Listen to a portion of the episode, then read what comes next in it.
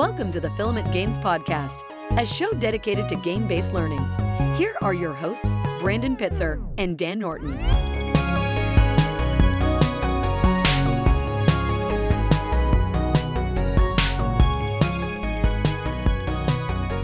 All right. hey, everybody. Welcome to the Filament Games Podcast. I'm one of your hosts. I'm Brandon Pitzer. I do the marketing at Filament Games. And I'm Dan Norton. I don't I don't do the marketing. Nor should you. Uh, this is and with us. I mean, with catchy, uh, with given how well I describe myself, I think it seems obvious I'd be great at marketing. That's true. Yeah, I, I take it all back. You know what? you do the marketing from now on. I'll design the games. No. All right. Uh, that, that was it. Was my whole ruse actually. That was like uh, Yeah. you walked right into my trap. Yeah, it's Um, like contractually, it's been recorded. It's yeah. yeah, I wanted out, um, and now I'm out.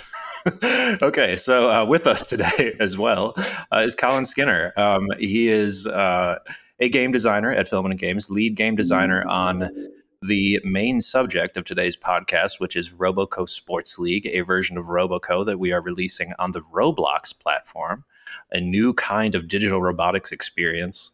Uh, with multiplayer out of the box. It's super cool.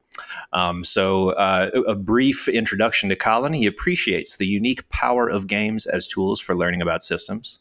He enjoys studying real life systems and devising game mechanics that illustrate their behavior. And he also likes playing ultimate frisbee, frisbee, kiteboarding, and cooking tasty Chinese food. Before he became interested in making educational games, he was an instructional designer and science writer. Yeah, hi. That's all accurate. Yeah, thanks for that. So there you have it. Um, all right. So uh, before we get into the business of today's podcast, we're going to start with our standard housekeeping item of what are you guys playing? Are you playing video games? And if so, which video games are they? And what do they make you think about?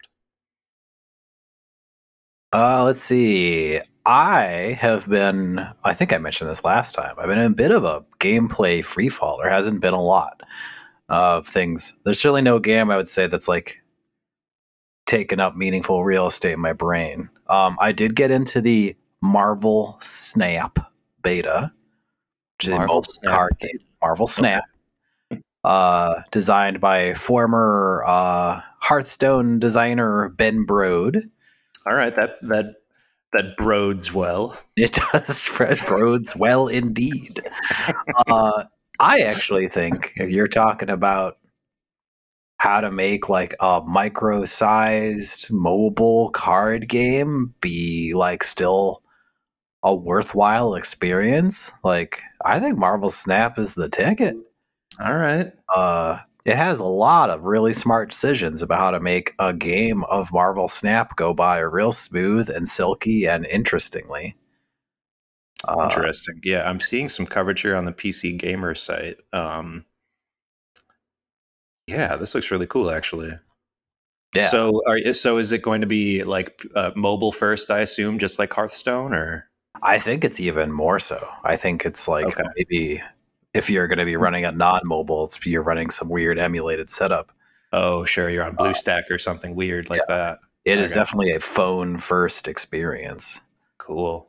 All Yeah. right. Well, you know that. I mean, I do enjoy a good mobile game for like the you know the low barrier to entry, the pick up and play um, kind of nature of that, and you know that's a very strong pedigree um, with Ben Brode involved. Yeah, yeah, I, I recommend it. I think it's uh, it's it's good stuff.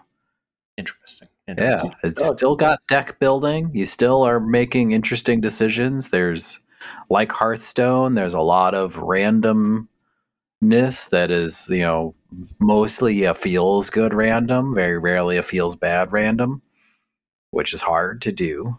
So, uh, I guess if there's any drawback, is like I don't actually care about Marvel at all. So there's Hmm. like a, a lot of the longer term reward structures are like get alternate art of Gamora. yeah. I'm like I just don't actually care about that. So Yeah, so, some of these characters I'm seeing, in- even in the screenshots, I'm like, eh, that's less less compelling to me. Um, Yeah. But you know, Marvel is evergreen; it's not going anywhere. Colin, what are you playing? Yeah, I'm playing a game called Neon White. Um, Okay, which I would kind of describe as like a speedrunning game, I guess. Um, it's actually really similar to to Mirror's Edge, kind of a cult classic that came back a while back. But yeah, if anyone is looking for more in that vein, Neon White's pretty dope. Um, Awesome. Yeah, more of an emphasis on the shooting, um, but they do it in a in a in a way where it, it fits in really really seamlessly. So I seem to remember seeing a um a Dunkey uh, um videogamedunkey video about that. That was really interesting and compelling. Um, it looked like a really fun, snappy game with a lot of like pretty creative uh, mechanics of like speed running and parkour kind of combined and in kind of fresh ways that I hadn't seen before.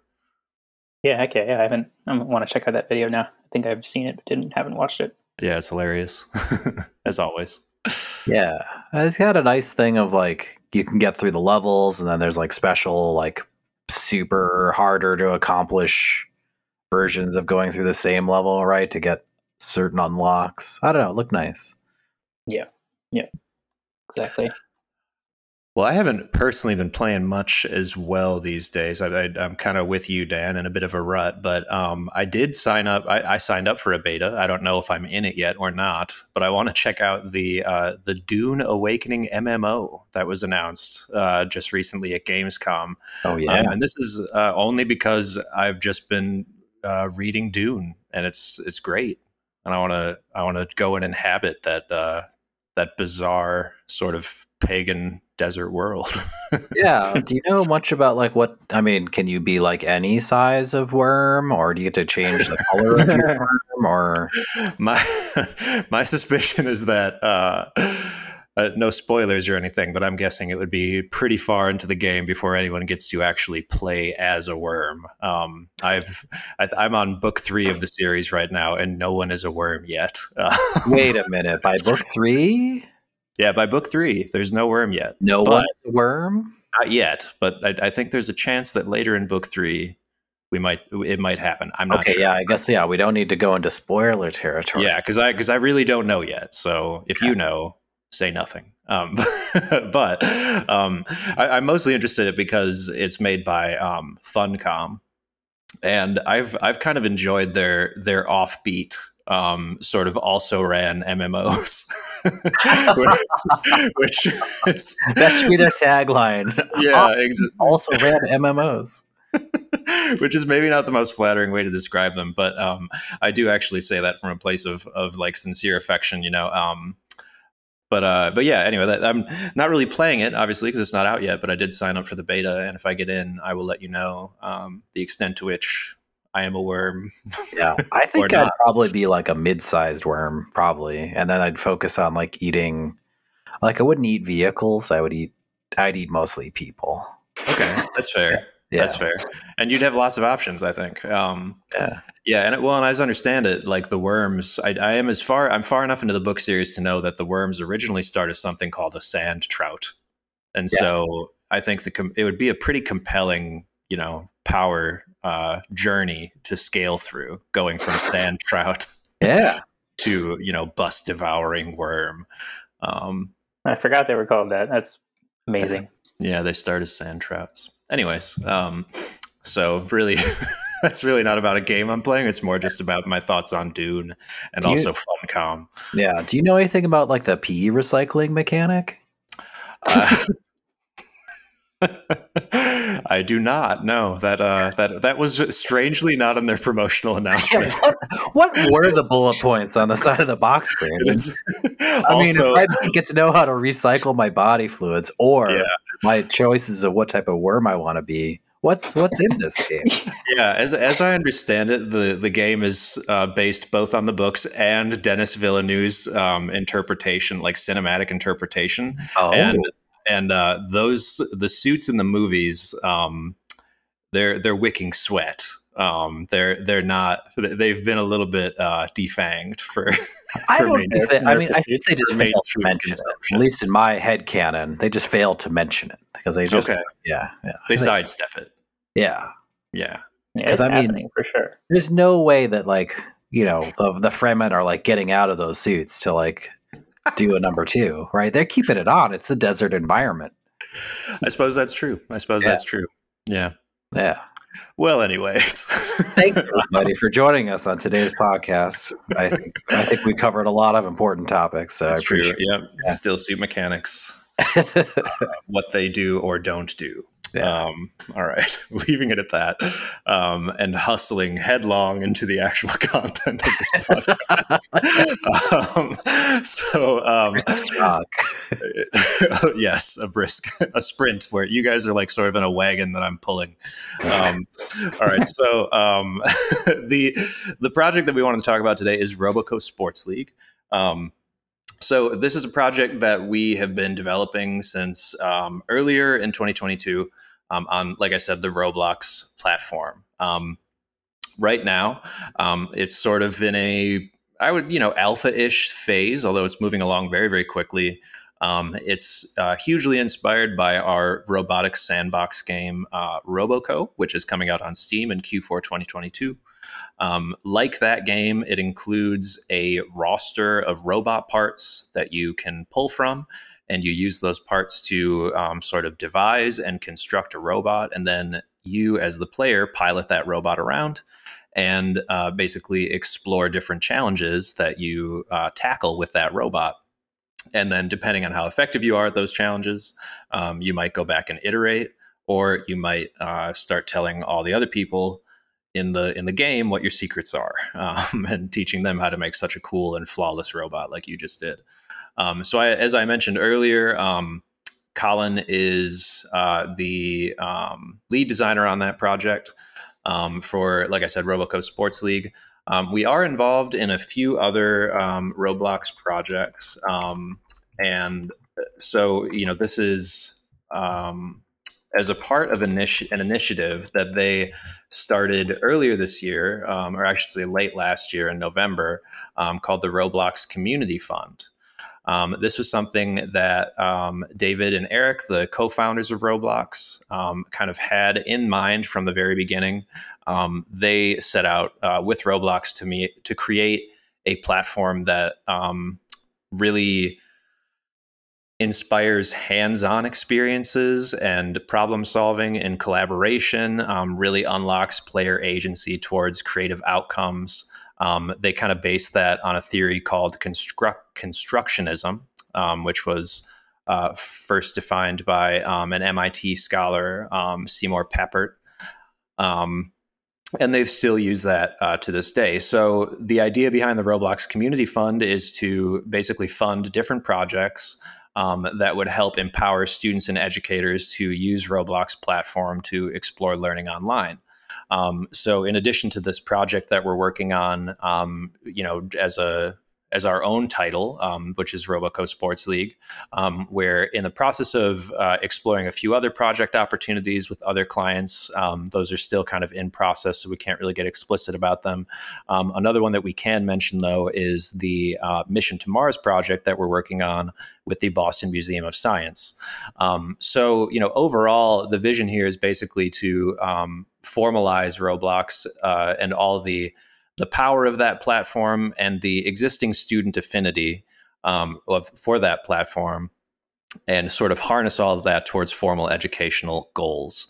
Um, we've seen a lot of this already occur with Minecraft education. There's a lot of precedent just in the games industry for this, taking a game that is sort of youth oriented, sort of sandboxy and open ended, and uh, hugely popular already with young people, um, and drawing on that popularity to get students more engaged in a learning environment. Um, so that's kind of the overall like background of this project and the Roblox Community Fund. Now we're going to get into the actual discussion about Roboco Sports League. Um, so getting into the actual uh, discussion about Roboco Sports League, um, as I had mentioned, it was inspired by Roboco Classic. Um, like Roboco Classic, it's being made in collaboration with First, so um, they're weighing in on the different challenges we're designing um, and the different kind of pedagogical philosophies we're applying to the challenges, making sure that it's um, at least uh, in spirit very similar to the real world robotics challenges that we see from first. Um, so, so Colin, um, I think for the first question I have for you just about the game is for you to just kind of describe the high level design and premise of it, um, so folks can kind of get an idea of like what what the game involves currently.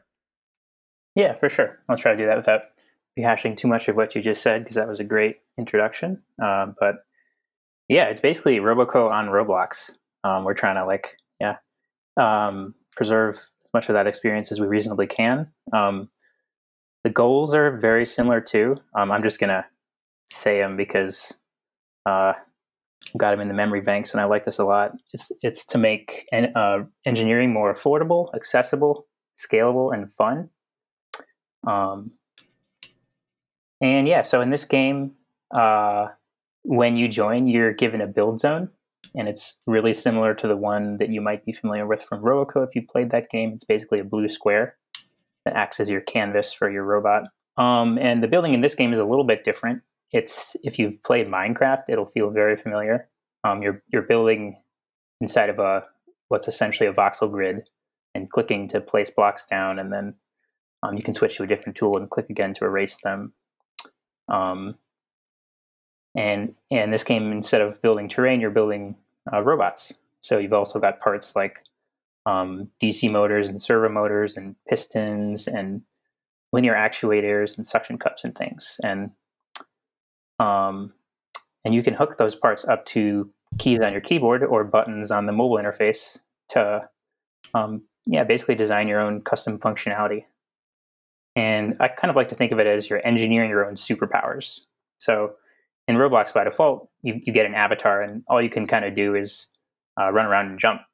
But yeah, in this game, you can kind of think of other things that would be cool to do and try to build a robot that can do them. Um, you can make a really fast car. You can make a robot that just climbs up a wall. Um, you can try to launch your friend like a cannonball. So, so it's basically like the the Tony Stark model for superheroism. You know, out, out, outsourced to machinery that you attach directly to your body. That is exactly right. Yes. All right, cool. So uh, you mentioned that um, you know it's as much of the original Roboco experience as possible. Um, I'm curious about like the ways that it differs. Um, obviously, uh, Roboco, the original version, is being developed in Unity and the Roblox platform is essentially a game engine unto itself. And so it has sort of different rules and different affordances that we have to align ourselves to. Can you speak to that a little bit? Mm-hmm, sure. Yeah. So, kind of the most prominent thing about Roblox is that it's um, online multiplayer. And so that's a big difference from Robo Classic, Classic. It also comes with its own opportunities and challenges. Um, yeah, multiplayer is great for engagement and replayability, but uh, the the networking and the, and the engineering side of making that work is pretty complicated. Um, and there's also the potential for griefing, which we can talk about more later. Um, yeah, the, so uh, being on Roblox also means that the game needs to include the Roblox avatars. So the way we've done that is you're kind of you can put down a seat part that you basically are sitting in when you're operating your robot. So it's really like you're creating more of a robotic vehicle rather than like a robot of the sort you'd create in Roboco. But Sure. they're, they're very similar. Um, and then yeah, all or m- most most of the successful Roblox Roblox games anyway are also mobile games. So we want to make sure that we're um, designing an interface that works well on that platform as well. Um, and that's great for accessibility, making making making it so players can play um, kind of anywhere they are and in, in shorter time chunks too. So Uh, yeah, yeah. I was curious. Like, I, I've played a fair amount of clicking on things in the Roblox interface and going into a space and seeing what's going on. And, you know, I think there's like a common set of very core verbs in Roblox, right? It's almost always you load in, you load in with your Roblox avatar. Um, almost every game by default is some type of like obstacle course or a battle or you know it's a space that you can run around in. Occasionally you can shoot other people. Occasionally you can get into vehicles but it's mostly like uh mostly like some kind of like semi-competitive maze or or other kind of like ex- space exploration platformy type problem space I, I it's probably not like fair to say that's like all Roblox games, but I think it's fair to say that's most Roblox games. yeah, So- it's certainly what the engine is good at. And yeah, if you're yeah, designing a game for the first time, especially, it's what you want to kind of the constraints you want to work within. Yeah, so I was just kind of wondering, like, from your perspective, Colin, like, how much is our game sort of adaptation of Roboco? How much are we meeting uh your average Roblox player's expectations for that space, and in what ways are we kind of like challenging those expectations? Yeah, that's a really good question. I think we're we are challenging them a fair bit, just because, um, yeah, kind of the meat of game, the meat of the game, and the part we want you to engage with. You're you're really not concerned about your avatar too much. You're really thinking about um, these parts and what you can do with them and how to interact with that thing you've made um, how that thing interacts with the environment. So yeah it is like definitely going to be a, a, mental shift for a fair amount of players to yeah come into this game and then kind of see what it's expecting of them and figure that out. Interesting. Yeah i think i've thought about a lot because i think a lot of roblox I think people think about Roblox as like I play Roblox. And sure. to a certain extent, that's not true. When someone says they, they, they play Roblox, they're thinking of the specific places inside Roblox they're going to, and then those have specific verbs. But in another way, it is true, and that people do expect the Roblox experience to have a bunch of things that happen over and over and over in very common ways. So, uh, I don't know. It's interesting. Um, I my follow up question is, um, what kinds of worms can you be? oh man, I, I, can answer in the positive for that. Yeah, you can yeah. totally build a worm. There you go. Call back. Got him. uh, oh, yeah. yeah.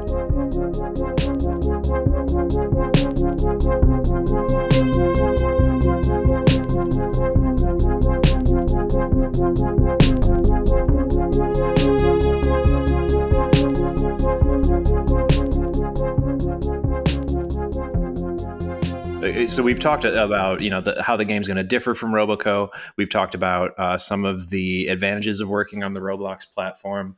Um, but what are some of the challenges that you're encountering as you work on the project? Um, obviously, like we're we're sort of breaking new ground in a lot of ways, and so is Roblox um, in terms of creating something that can be used in more formal education applications. Um, so, you know, what what are you seeing in terms of uh, the challenges and how you kind of overcame them or thought about them to uh, bring them a solution.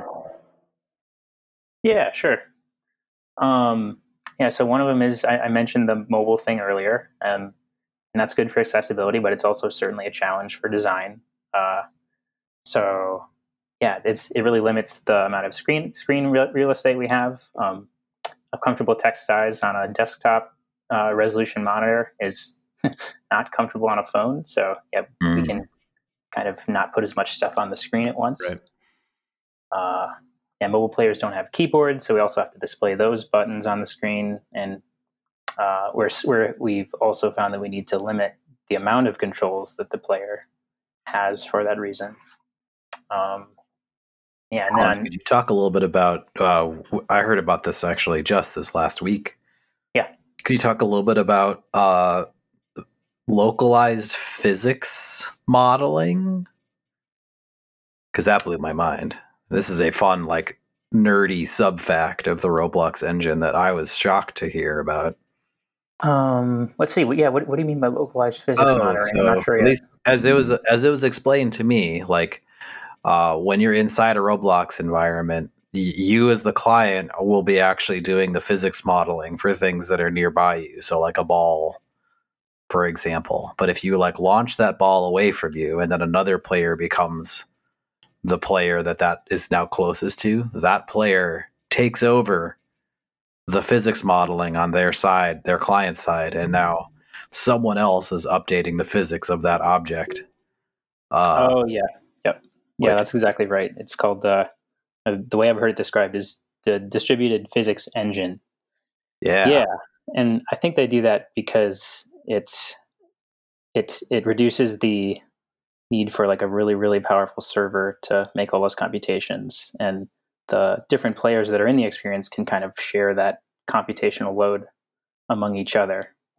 Um, so yeah, that's that's what the thing is. But yeah, as we've discovered, it definitely definitely involves some challenges for um, getting that to work really well in a game that kind of depends on it to work in a very core way. Right. Like, yeah, A game of I don't know, launching a ball. yeah, Yeah. exactly. Um, That's really Yeah. interesting. I know that uh, peer-to-peer networking architecture is increasingly popular um, for games that are sort of massively multiplayer or semi-massively multiplayer. Some like kind of subset of that. Um, I know it does. Obviously, it creates a lot of advantages um, on the producer side in terms of the cost of your network infrastructure. Um, but yeah, it some it sometimes creates. Uh, you know challenges for stability and um, you know things like this where it's like if if the if the uh, physics are being calculated like in a peer-to-peer fashion and they're essentially they're passing the physics calculation alongside the ball itself from player to player. Um, it creates uh, some very interesting latency issues that we're um, that we're grappling with and and bringing to a solution. So it's you know very interesting like learning curve just in terms of uh, network architecture and how that's how that stuff um, impacts the the player experience in a multiplayer scenario. Um, I know like the, I've played multiple games. Um, I know uh, Grand Theft Auto works in this way. I know Elite Dangerous works to an extent in this way. Um, certainly, uh, Animal Crossing rather famously has the kludgiest peer-to-peer multiplayer networking system. Oh, possible. sure, yeah. Um, So the, the, it is it's increasingly popular because uh, of the um, escalating costs of server maintenance. Mhm. So uh, it, you you find a, a to me it's a fascinating balance because there's a tension in terms of the quality of the user experience and the affordability of the user experience for the person who's providing it, right? So Mhm. um, it, it- it's very it, that to me is like kind of a frontier of game designing development, which is like you know how like what does the future of of synchronous multiplayer look like? Who bears the primary cost, and like what level of fidelity are players willing to tolerate, or like what will they demand? Um, it's really interesting stuff. Yeah, and I Um, think it has interesting ramifications for us too, right? Because you know the physics. If the engine is making different decisions about how it renders physics based on things like player location, like we're, uh, you know, we're not we're not trying to make like a hardcore physics simulator, but we are expecting people to think about the properties of matter and weight and momentum like we want people thinking about problem solving with some of the ideas of physics in mind. And you know, and you can imagine, you know, if you're trying to think of like what are interesting robotics challenges to build, a lot of them might be things like, yeah, like let's launch can you can you build a catapult to launch an object into a very specific target? And it just gets weird if like that if that catapult works more reliably because you put another player to stand near the target uh, or or you have to make sure that nobody's standing near the target so you don't hand over the physics model it has like interesting like uh interesting ramifications that we just have to be extra careful about because we want players to we want players to grapple with those problems in a way that is we'd rather it was closer to real life rather than further so it's i don't it's interesting Yep, that's exactly right. Yeah, it's. I mean, it's funny too because it's like kind of a. I guess last point on it is it's sort of like a, uh simulated uh, instantiation of like the observer effect in quantum mechanics. You know? oh Um, sure yeah it's like it's like you think about simulation theory about real life, and it's like is the observer effect just like some kind of crappy peer to peer physics engine latency that you you find at the very very microscopic levels? I don't know. Ah, Brandon, we should Oh, make wow. a Roblox game in which which trees fall, but only when no one's logged in. Well, all right, excellent. Yeah, I mean See. that that sounds like it makes itself. Yeah, I mean, who who can't wait to play that game? yeah, exactly. I mean, we just make the login screen, Say, don't touch this. Game's made. Well, Uh, well, you, what happens is you go in and then you leave and you come back two days later and you come back, more trees have fallen over. oh, okay. Got you. I got you. All And then you're allowed to uh, offer your opinion on a forum about whether or not they made a sound. It's like a clicker that you don't even click. Yeah, it's a no, it's a no clicker. It's just, it just yeah. is. Yeah, a no clickety. no, no Yeah. clickety, no doubt, my friend. Yes. All right. Um, so um, let's see. So uh, you know, I think um, I want to switch a little bit to the content that's like currently in the Roblox game. I'm interested about just like what we're currently working on. So um, tell me a little bit about the challenges that are like currently in the game, and then like what's what's next, what's planned um, on the development roadmap. Sure. All right. So, yeah, let's see. We've got, I would say, mm, four and a half that are playable right now. Um, the fifth one is is is getting there, but we've got a fountain in the middle. It's kind of a cooperative challenge where um, there are a whole bunch of marbles strewn around the place, and the players can uh, build contraptions to collect them onto the robot, and then somehow get them into in, inside the fountain in, in one of the three tiers. Um, so they're mo- in most cases building like a shooting device for that. Um, that one's pretty neat. There's also kind of a soccer game that's going to be really f- familiar if you've played uh, Rocket League. Um, there's also one where you're um, collecting sheep and putting them back into their pens, usually kind of aggressively by hurling them over there. Uh, yeah, there, there's one where you're like driving around a skate park trying to collect glowing orbs. Um, and we're working on a couple variants of that one. That one's turning out really cool. And yeah, the fifth one, the one that's in half in development, is uh, you are in a canyon that's flooding, so you have to try to try to find a way to get high enough so that you don't get covered in water.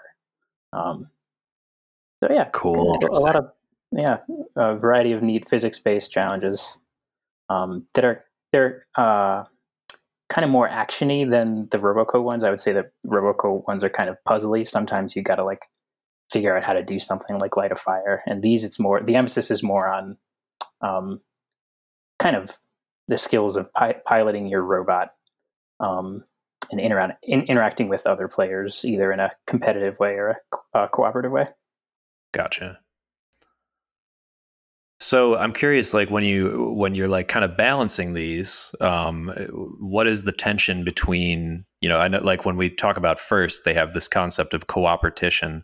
You know, how are you kind of Im- infusing that idea into these challenges? Because I know you're you're kind of saying instead of the sort of strategic puzzly nature of Roboco Classic, we're we're more uh, emphasizing teamwork and reaction and like skilled play and that kind of thing in Roboco Sports League. So how you know how do you balance that tension between cooperation and competition? Yeah, sure. Um, I think kind of the most obvious the way that we do it is just like provide those two options. Just like yeah, straight up make sure uh, some or half of the challenges are actually cooperative challenges, where the whole point is to kind of work together towards one goal. Uh, towards one goal. Um, so that's kind of a, a really easy way. But I think more to your point about, um, yeah, the way what's first is trying to do is actually make um, sports that are competitive also kind of involve cooperation in a, in a good way. Yeah, and so that one's trickier, but um, I think like one rule of thumb that I've fallen back on is kind of trying to put in catch up mechanics so that one team can't just kind of run away with the game, and there's a little bit of a, a, a rubber banding effect that uh, keeps the other team in it at all times. Maybe the challenge gets a little bit easier for that team, um, and it kind of scales by how much they're losing by. So that's uh, that's one way you can kind of make that work a little bit. Just blue Uh, shells everywhere is basically yes. what you're You saying. beat me to it, Brandon. I was like, yes, blue shells to like nuke your uh, nuke your bot as it's clinging to the cliffside. Yeah. Yeah, yeah, and then yeah, there's uh, first has a common mechanic where like at the end of the challenge, um, both of the teams have to cooperate on just like a little mini challenge that's within the challenge, and if Mhm. if if they manage to do it, they both um, score better and are kind of ranked better in the overall rankings. Oh, that's really interesting. Yeah, so that's an idea that we haven't been able to implement implement in RSL exactly, but I'm like I'm I'm waiting for my chance to put that in one of these challenges. Got it. Got it. That's it's like cool.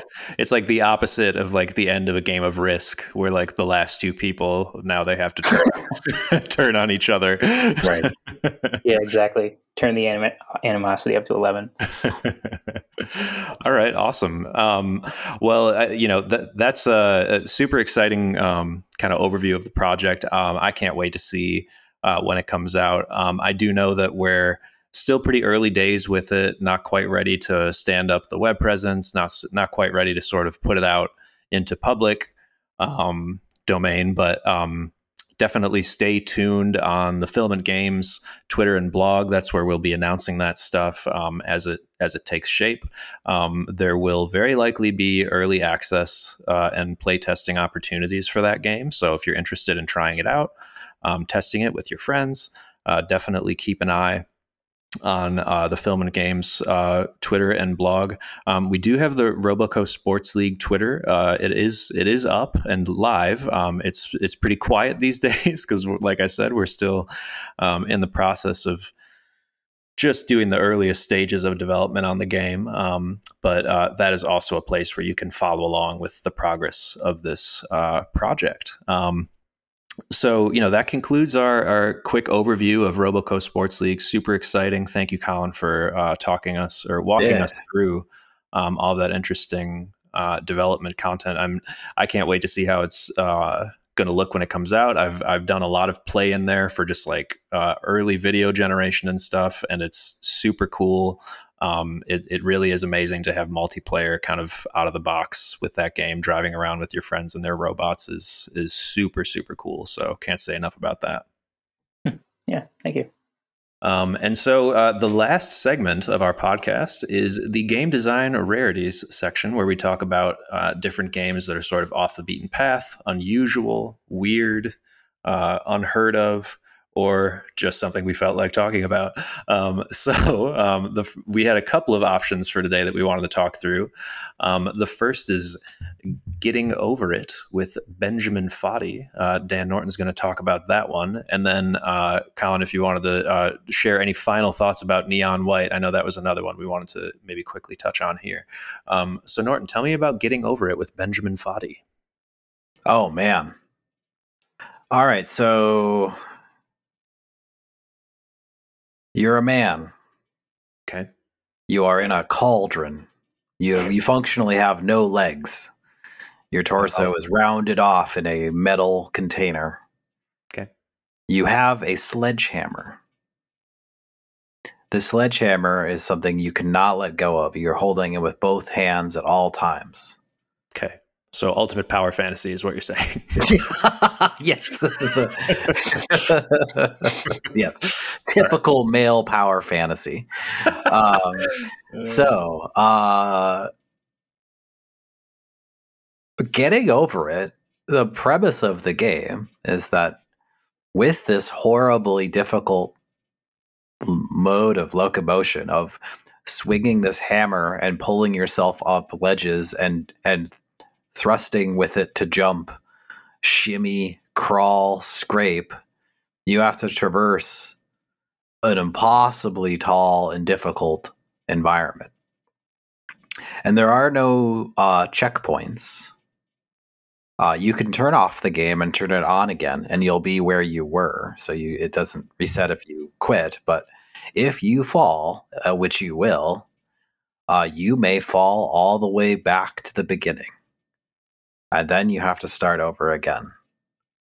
Um the only way to beat getting over it is to hone your positive growth mindset and work on your self therapeutic management techniques to control expectations uh, believe in your sense of perseverance uh, uh, rationalize your losses maximize your progress and sense of gain and uh, and ultimately win. Disclaimer: I haven't done it yet.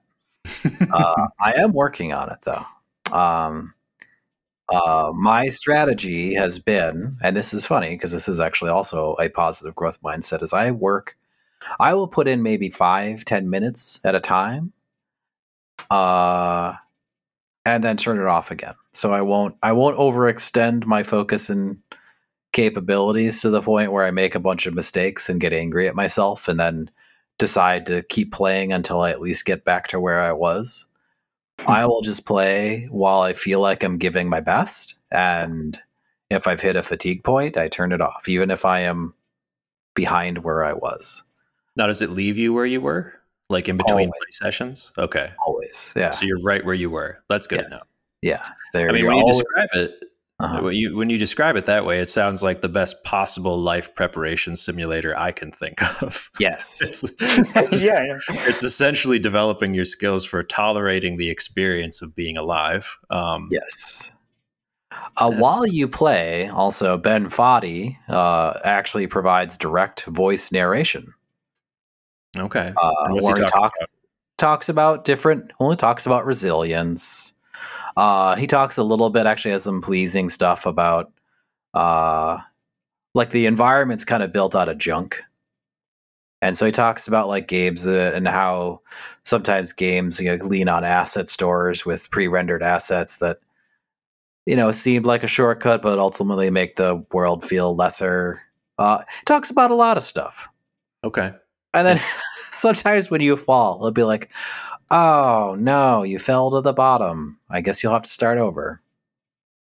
Things like that. Uh, but uh, not he's not trolling you.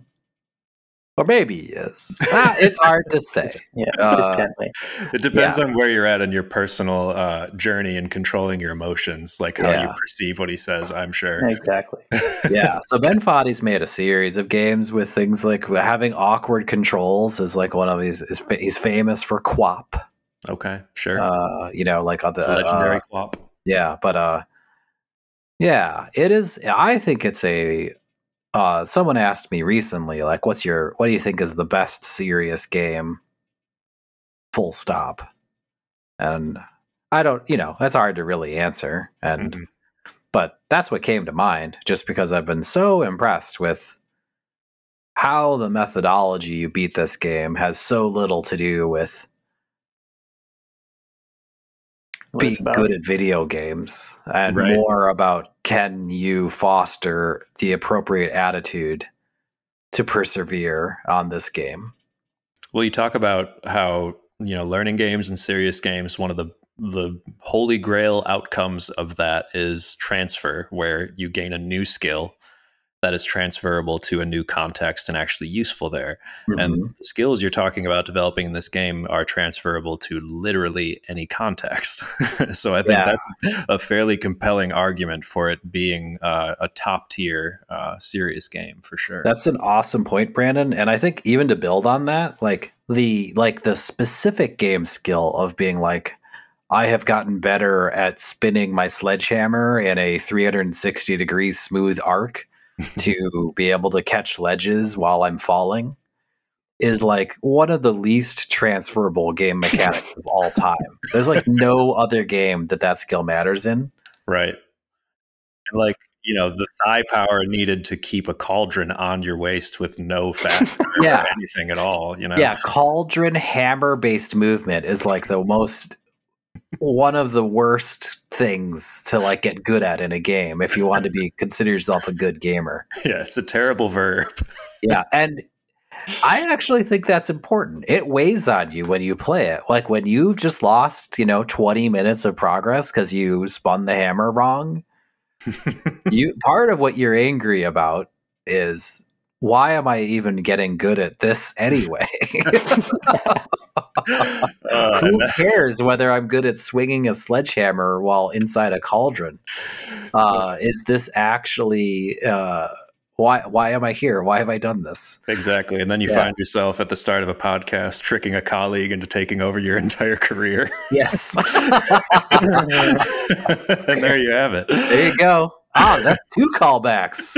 Nice. Uh, all right, so Colin, give what, any final thoughts on Neon White before we close it out? Oh yeah, I can try to make this brief. Um, yeah, we were talking about. Um, oh no, I need to look at his name so I can try to pronounce it. Ma- Mihaly, six cent Mahali. okay. Um, This is he's got this developer? concept. This is, I, I think he's a philo- psychologist, Okay. And he came with an, up with an idea called flow that's sometimes um, uh, brought up in game design. And oh, sure. and basically what it is this is going to be hard to describe over audio but um, there's a graph with um, like the amount of challenge on the y-axis and the amount of s- player skill on the Yep. x-axis When we post it, we'll include the graph. So re- when you're Okay. listening, when you're listening to this, look at the graph in the blog, as and Colin will describe it to you right now. perfect yeah and then there's this band in the middle and the idea is that as a player in a video game you're kind of like you're you're going up that band you're going higher on both axes both the challenge of the of the tasks expected of you and your skill and you're kind of ping-ponging between um the challenge is getting too hard for your skill and the and your skills getting too high for the challenge and as you start to like cross the threshold out, out of this the center band you're you're either becoming too anxious it's it's getting too hard for you or you're becoming bored because your skills are just too high Interesting. I've never heard it framed that way. yeah and so it's like this deeply theoretical thing that um you kind of learn about and say huh that's interesting but it's difficult to like frame it in terms of your actual experience and and that was the case until I played Neon White. Neon White ki- kind of gave me a really neat framework to like realize that this thing does happen because I feel like um like each each time you do an arc of that curve like one of those arcs is like a level in Neon White where um when you start the level you're expected to do it kind of fast so you're like anxious you're it's kind of hard you're just trying to figure it out as best you can um and you go through the arc and you slowly figure out where the things are slowly build up the muscle memory to uh, do it well and then as as soon as you start to as soon as you figure it all out and you become bored you just go to the next level and enter a new arc um, of the flow diagram. So that was like just a cool way that that highly theoretical concept like slotted into actual player experience Yeah, that's really interesting. I, we were talking a little bit last time about how frustrating it can be when you sort of reach the top of a power scaling arc in a game and then the game is just over, you know? Right. Um, so it is, you know, it, it- you're right. It is like a, it's a challenge to kind of keep you in that sweet spot of like pleasing frustration, is you know another way I've heard that called, where it's like Hmm. it, it keeping it pleasing is a matter of keeping it like too like not too frustrating, but also not frustrating, also not not frustrating enough. so um, yeah, it's a it's a very uh, you know it says a lot about human psychology. It's like Yeah. f- frustrate me, but just a little. Yeah. Colin, do you find like there's is there a difference when you're doing a level when you're trying to think about performing it quickly versus performing it well? Like you apply a different strategy Mm. or Yeah, I mean, at the beginning, I I'm I found that I don't try to speed run it. Like the, if if I'm trying to get through the game efficiently, like ultimately, like over this over the course of my entire Mhm. um, time on the couch, I like I want to start a level by just like playing it slowly, actually, and like figuring out what's the, what the Mm. optimal path is. Mhm. And then once I've grokked that, that's only when I try to start to dial up the speed the speed part. yeah, there's a Um, there's a saying in I think martial arts and, and sports is often slow is smooth oh yeah, exactly. is fast, which I think is Yeah. is true. Good for disc golf too. Yep. Yeah. All right, awesome. Well, uh, that I mean, uh, you know, that gives me uh, just another reason to go try that game out. Um, so I have to uh, maybe add that to my list this weekend. Um, Yep, I do have a brief important disclaimer. Yes, what's that? I talked a lot about Ben Foddy's work, uh, and I went to go double check to look for the dates on when when he made QWOP, uh, and I realized that Ben is not actually. Uh, he goes by Bennett.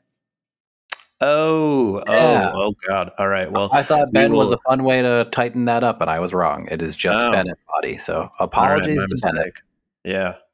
All right, cool. Well, uh, good call out, Dan. Yes. Uh, shout out to Bennett Foddy.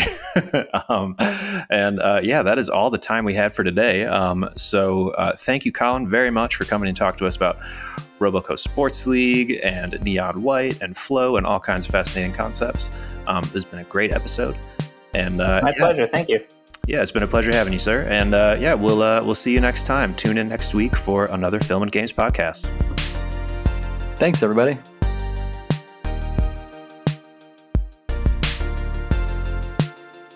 Thanks for listening to the Filament Games podcast. If you like to hear more about games, game based learning, and what's happening at our studio, subscribe today on iTunes or Stitcher. And be sure to visit us at our website, filamentgames.com.